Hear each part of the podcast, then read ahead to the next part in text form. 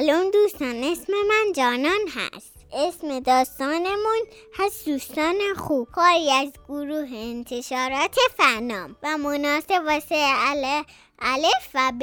یکی بود یکی نبود. زیر گنبد کبود هیچ کس نبود. سنجاقک پروانه و کفتوزک سه دوست خوب بودن. همیشه با هم بازی می‌کردن. یه روز پروانه صبح زود از خواب بیدار شد. رفت پیش دوست سمینیش سنجاقک.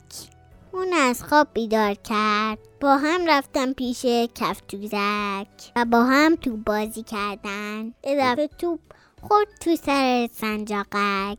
سنجاقک گفت تقصیر پروانه است. چرا توپو زدی به سر من؟ و با اونا بازی نکرد. پروانه و کفتوزک ناراحت شدن و با ناراحتی رفتن. و سنجاقک تنها شد. چند روز گذشت. و کسی با سنجاقک بازی نکرد. اون فهمید که کار بدی کرده. رفت پیش کفتوزک و پروانه و از اونا مذارت خواهی کرد و گفت ببخشید. دیگه دوستامو ناراحت نمی‌کنم. اونا با هم آشتی کردن و رفتم دوباره بازی کردن. سه ماه به سر رسید کلقه به خونش نسید دوست عزیزم امیدوارم از این داستان لذت برده باشی. خدا نگهدار دوست عزیزم.